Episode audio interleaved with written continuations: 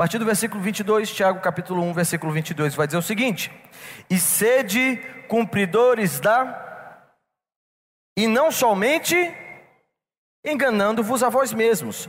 Pois se alguém é ouvinte da palavra e não cumpridor, é semelhante a um homem que contempla no espelho o seu rosto natural, porque se contempla a si mesmo e vai-se, logo se esquecendo de como era.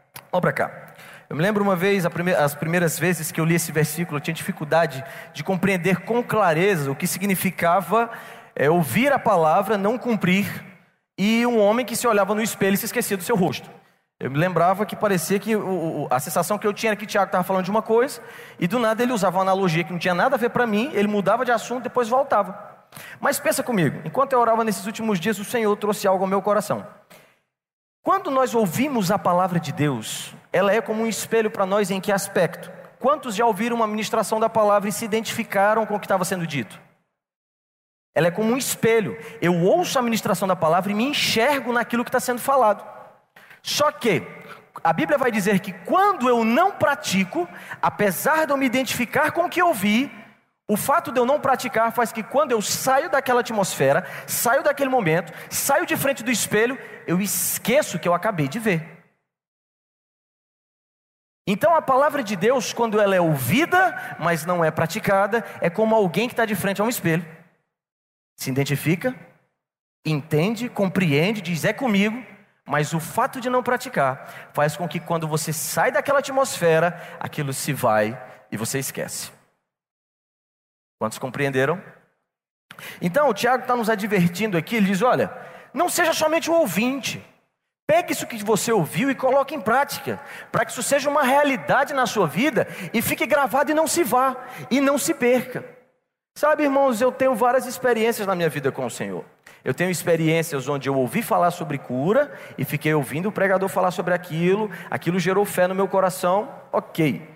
Essas experiências têm um lugar no meu coração, o momento em que eu ouvi a palavra de Deus. Mas eu também tenho experiências onde eu fui curado.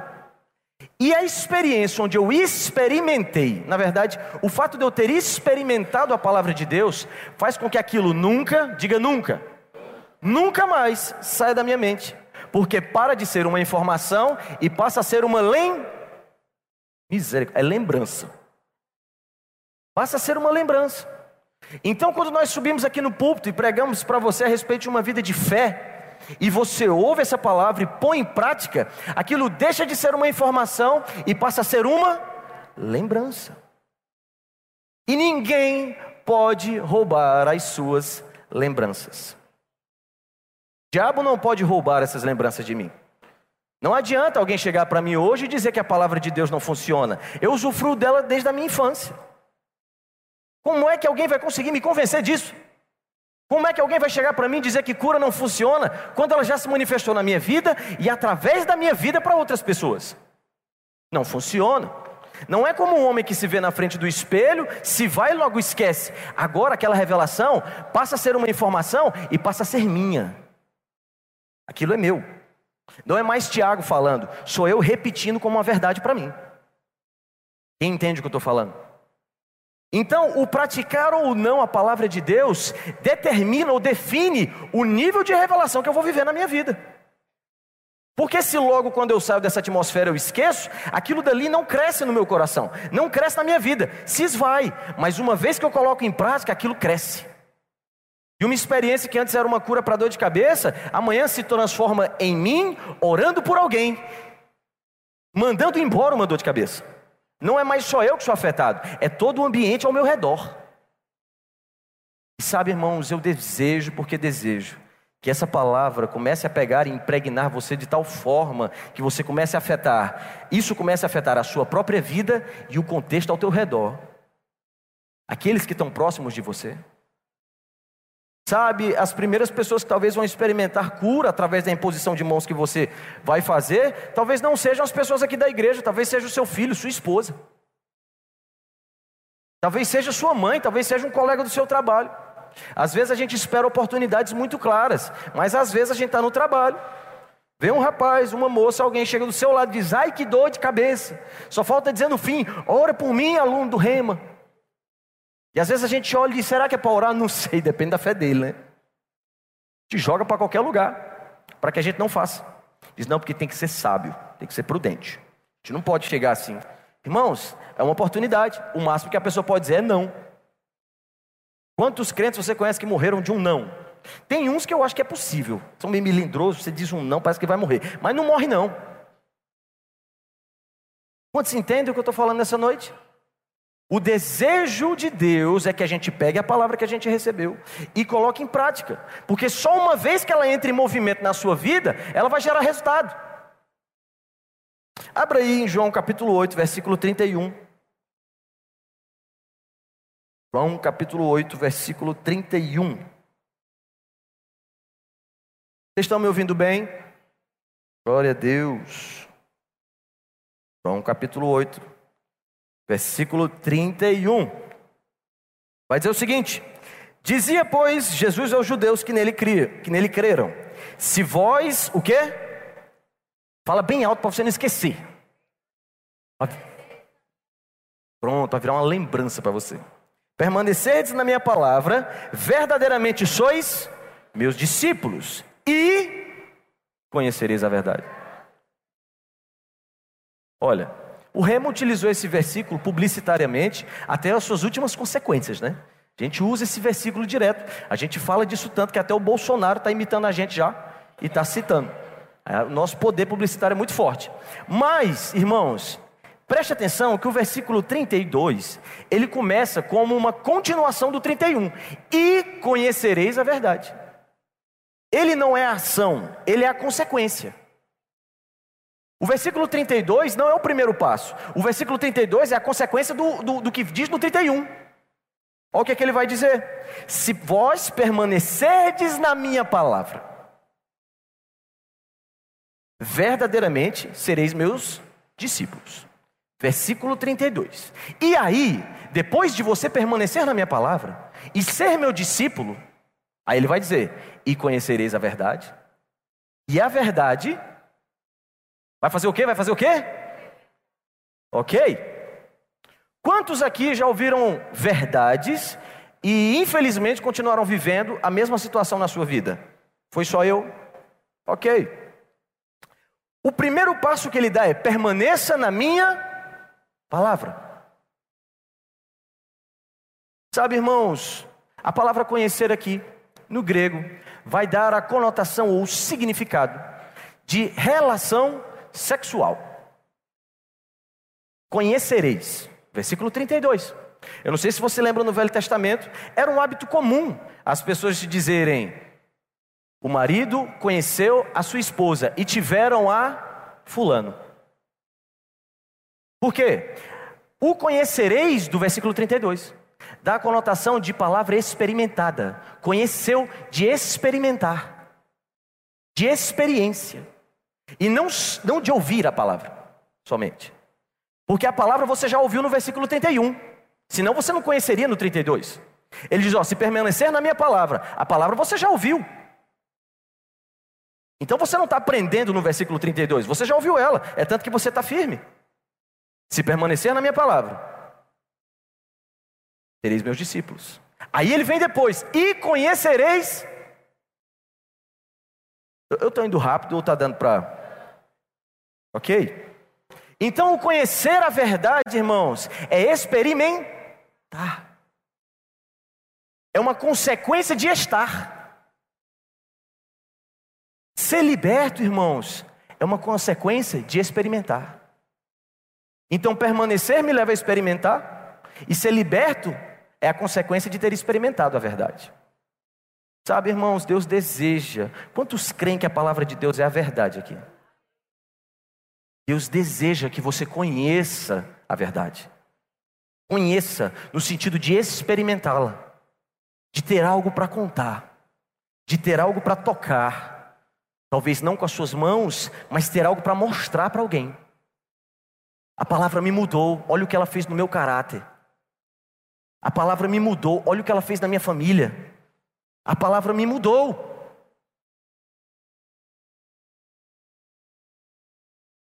Permanece na palavra, conhece a verdade. Conhece a verdade, é liberto. Por que, irmãos, que isso é tão importante? Porque se nós nos agarramos à informação de que ouvir a palavra me liberta, talvez você ache que todo domingo à noite você está mais livre do que o domingo anterior. Mas o que determina essa liberdade é o quanto daquilo que você ouviu você recebeu e praticou. Não é só ouvir, é praticar. Eu gosto de chamar, talvez imaturamente, mas o livro de Tiago do livro do revoltado. Porque quando você lê o livro de Tiago, ele é tão expressivo. Ele diz: a tua fé tem que ter alguma obra. Fé sem obra é morta. Fé sem obra não serve para nada. Ele diz: Eu vou te mostrar a minha fé através das minhas obras. Quantos desejam que as pessoas descubram a tua fé através das tuas obras? Que as nossas obras, irmãos, sejam diferentes de tal forma, não buscando vanglória, mas se você simplesmente praticar o mais básico do Evangelho, vai ser completamente diferente do mundo. Que as nossas obras denunciem a nossa fé. Denunciem quem nós somos. Que a gente, em determinados momentos simples, às vezes deixar a gente pode ser até um pouco mais exagerado, para o mundo ver o que é pureza, santidade e verdade, para que eles vejam a diferença. Eu fui numa pastelaria, irmão. Exemplo de comida, é só o que tem aqui. Eu fui numa pastelaria. E eu paguei o pastel, pedi paguei. E minha esposa, a gente estava lá.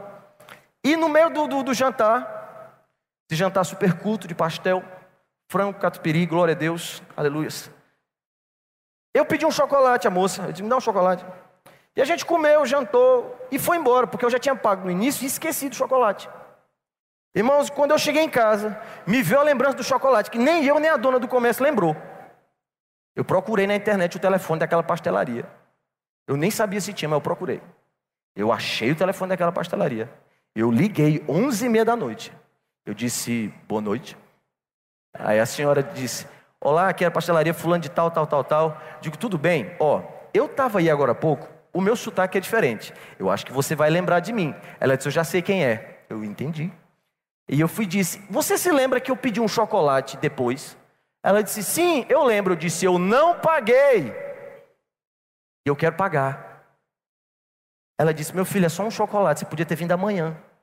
É onze e meia da noite.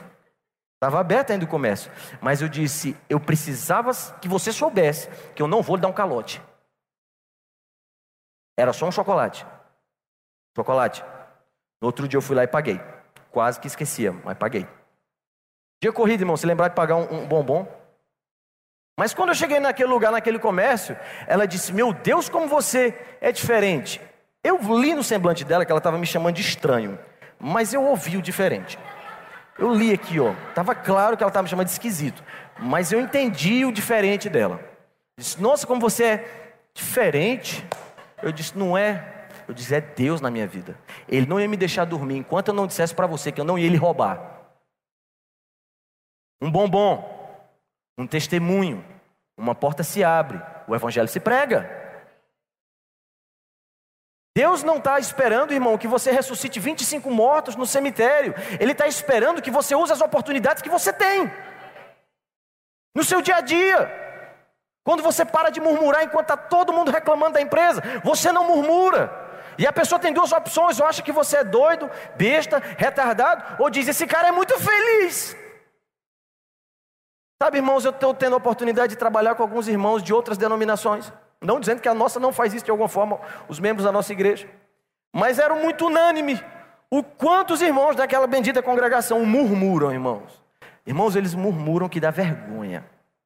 E os, e os discípulos, e os descrentes os corrigem, dizendo: Nossa, como você é negativo. Os ímpios, murmurando. Os, os crentes murmurando e os ímpios dizendo: crê em Deus. E é impressionante que ninguém consegue murmurar ou ser rebelde sozinho. Não dá para murmurar sozinho, você tem que murmurar para alguém. É, é, como, é como um vírus. Você tem que passar para o próximo hospedeiro. É um parasita, sugando sua vida.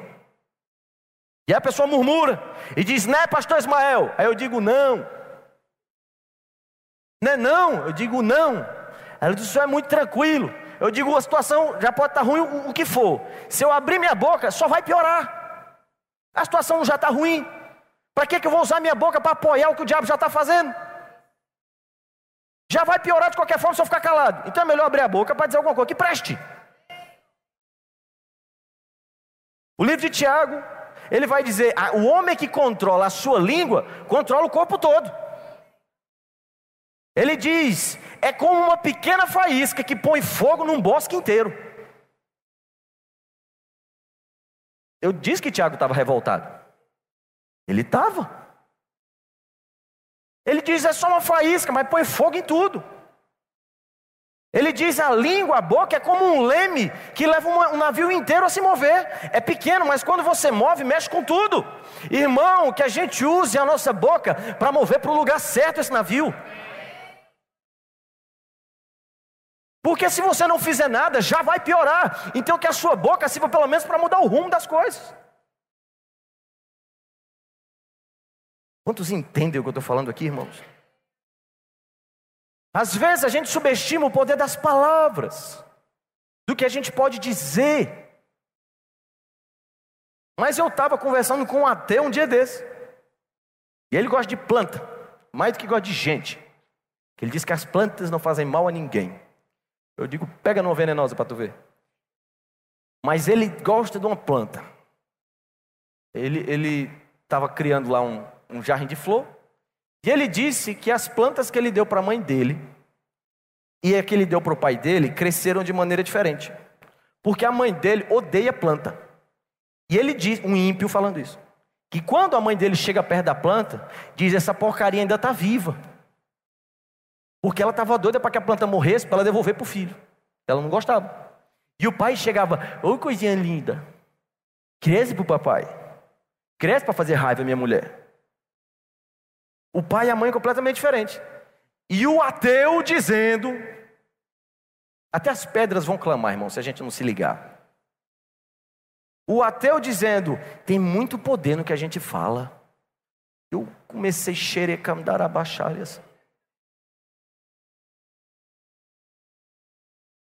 Assim diz o Senhor, ó ateu. Falaste bem, não foi carne nem sangue que te revelou. A planta morre mesmo se você jogar praga. Um ímpio, um ateu, valorizando o poder das palavras. E os crentes com preguiça de confessar o que a Bíblia diz. Irmãos, é óbvio que não faz sentido, por isso é fé. Se fizer sentido, para de ser fé e passa a ser raciocínio, passa a ser lógica. Quando é ilógico, a fé entra. Se fizer sentido, para que fé?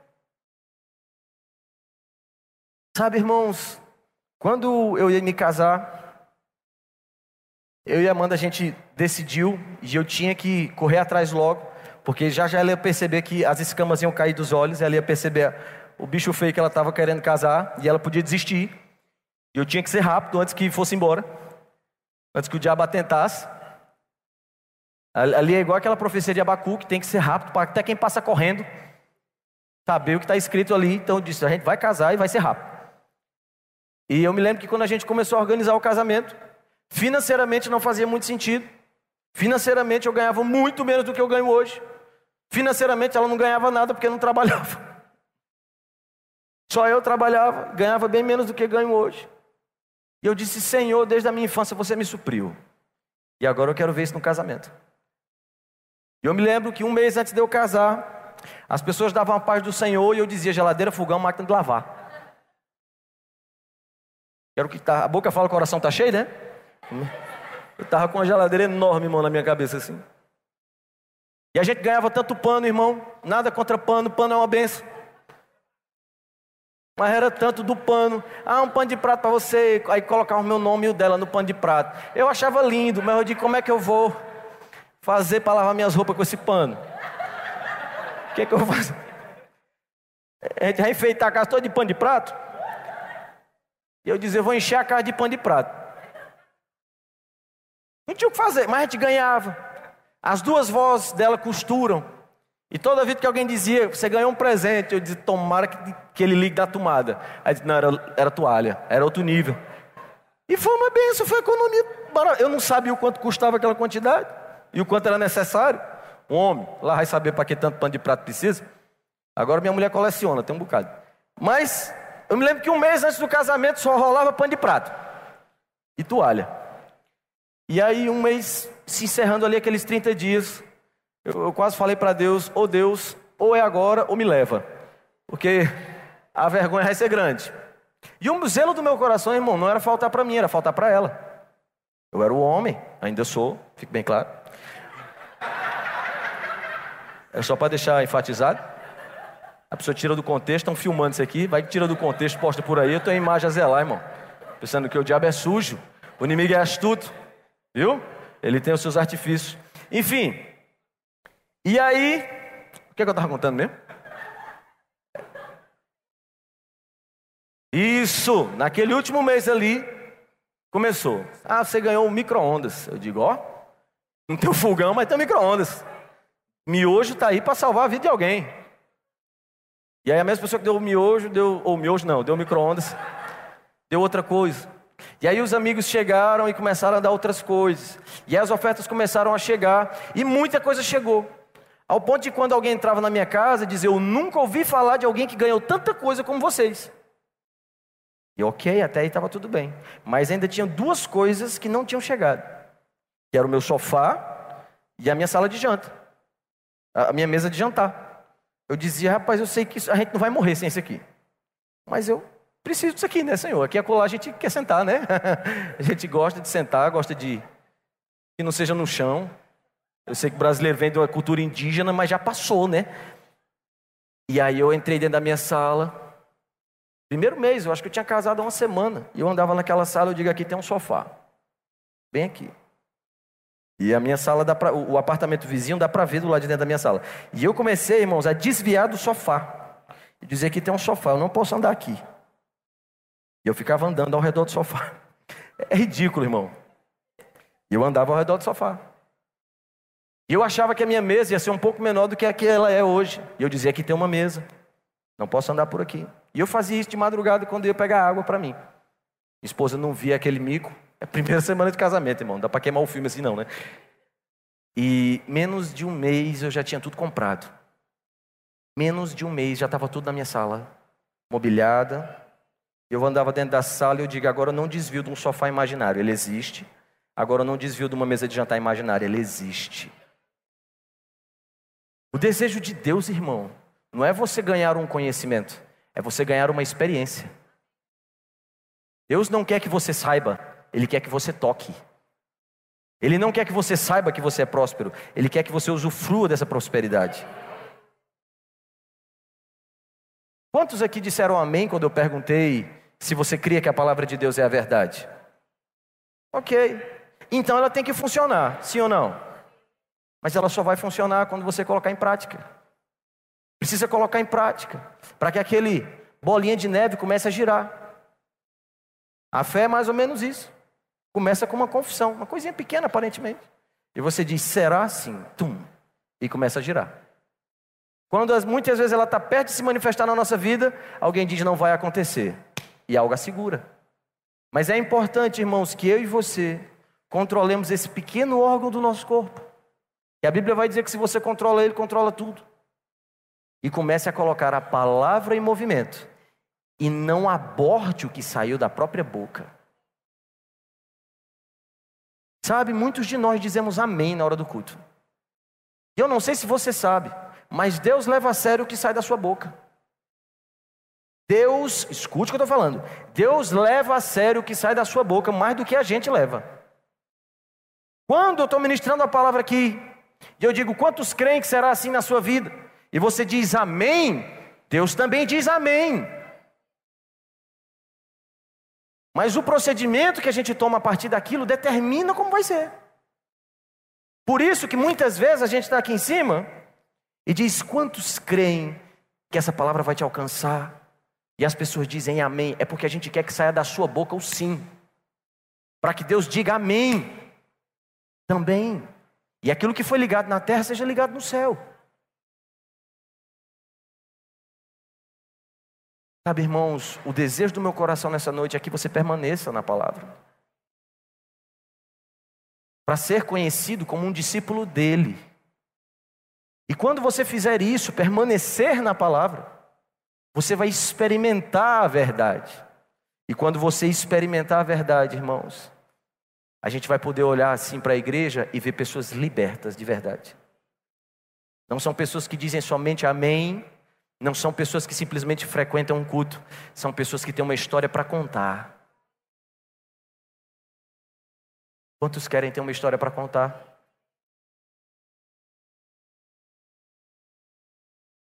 Prosperidade é uma realidade. Paz dentro de casa é uma realidade. Saúde é uma realidade.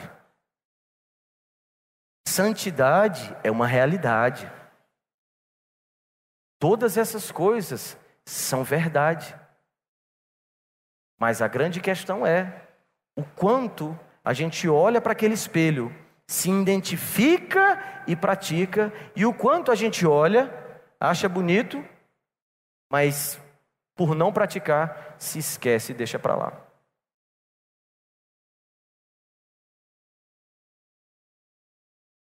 Só um pequeno momento para você respirar. Vou beber um pouquinho de água.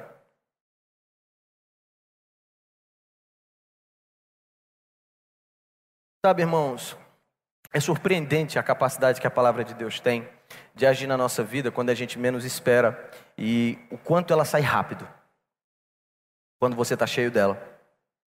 Já tive experiências com assalto, eu não raciocinei, reagi, repreendi no nome de Jesus, os, os assaltantes foram embora. Eu tive umas três experiências com assalto. Nunca levaram nada. Mas eu nunca raciocino. Vou repreender o espírito de latrocínio. Vou mandá-lo embora. Não, é uma, é uma reação. Você, não, está errado. Não aceito isso. Vai embora em nome de Jesus. Cura da mesma forma. Prosperidade da mesma forma. Mas é porque eu permaneci naquela verdade, irmãos e passei a praticá-la. E quando eu passei a praticá-la, eu fui liberto do que o diabo queria roubar, da enfermidade que ele queria trazer, da miséria que ele queria me proporcionar, do sofrimento aqui que ele queria me trazer. Depois eu vou ter outras oportunidades de ministrar a respeito do que aconteceu algumas vezes na minha vida com relação à minha mente. O quanto circunstâncias, experiências que eu passei, o diabo jogava com a minha mente, ao ponto de que eu parava e dizia: Meu Deus, eu acho que eu vou, vou morrer sentado. Porque a cabeça parecia que ia pegar fogo. Pensamentos muito rápidos. É impressionante a velocidade que a incredulidade tem. Enquanto eu contava vários testemunhos aqui, sem dúvida nenhuma, Algumas mentes raciocinavam como naturalmente isso aconteceu sem o auxílio de Deus. É uma reação. Credulidade é rápida. Por quê? Você passa duas horas em um culto, mas passa dias e dias no mundo, ouvindo relatórios mundanos, ou assistindo a benção da Netflix. Nada contra. O filme do Capitão América, do Capitão América tá lá, ele é uma benção, aquele filme. Maravilhoso, Capitão América, homem de Deus ungido. Quem, e o que passa disso vem do maligno, viu? Mas sabe, irmãos, um último exemplo aqui, grava isso. Bem quentinho. Imagine uma pessoa que coloca uma blusa para fazer academia, uma calça para fazer academia. Não, não imagina a calça não, porque tem umas calças de academia que não é de Deus não. Mas imagine que a pessoa se vestiu todinha para correr, para fazer exercício se preparou, se estruturou todo. E quando é na hora do exercício, ela deitou no sofá, pegou um controle, ligou a televisão. E foi assistir televisão. O Netflix, talvez o Capitão América. Da mesma forma é quando nós nos preparamos para vir para a igreja, vestimos a roupa de crente, e quando é na hora de praticar, a gente senta no sofá. Não faz sentido, mas é assim muitas vezes todo preparado, todo vestido, todo condicionado, tudo pronto, tudo específico para correr. mas fez uma escolha que cansa menos, mas que vai prejudicar mais na frente. Deus deseja que você pegue essa roupa que você já está vestido, essa estrutura que Ele já te deu através da palavra, e coloque em prática aquilo que você sabe que tem que praticar. Porque não é hora de assistir Netflix, é hora de correr. Você percebe o quão prático tem sido as palavras que eu estou dizendo aqui agora? Você vai ficar com a imagem do homem de corrida sentado no sofá de Netflix a semana toda. Vai ficar gravado isso na sua mente. Sabem, para alguns de nós, há um desejo do Espírito incomodando há dias para você começar a orar mais. E aí, às vezes, isso pode parecer um jargão, porque aparentemente o Espírito sempre quer que a gente ore mais. Mas com você tem sido algo específico. Às vezes você acorda de noite e tem um impulso, vai orar. Às vezes você está no meio do seu trabalho, você está andando no trânsito e vê um incômodo, começa a orar.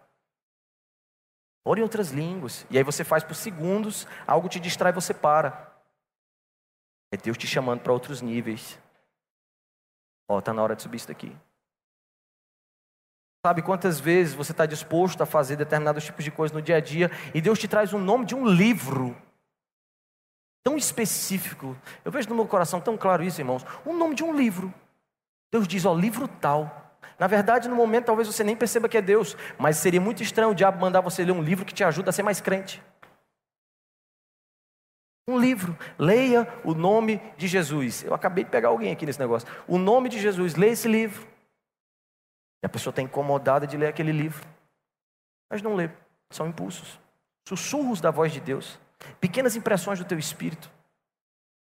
E você achando que Deus nem fala contigo. Deve ser o diabo mesmo, mandando você aprender sobre Jesus. Ele se converteu.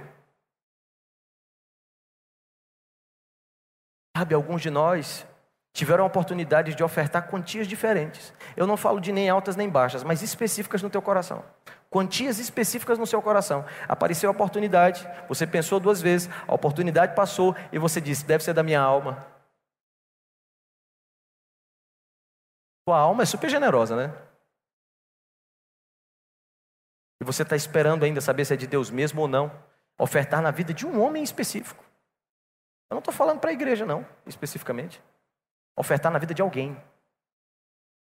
Ou para a igreja também, não invalida, não. Que recebe com o coração aberto aqui. E ar-condicionado tem que ligar, gente. Coitado dos pregadores. Quantos entendem que o Espírito está nos incomodando, ah, dizendo: Faz alguma coisa.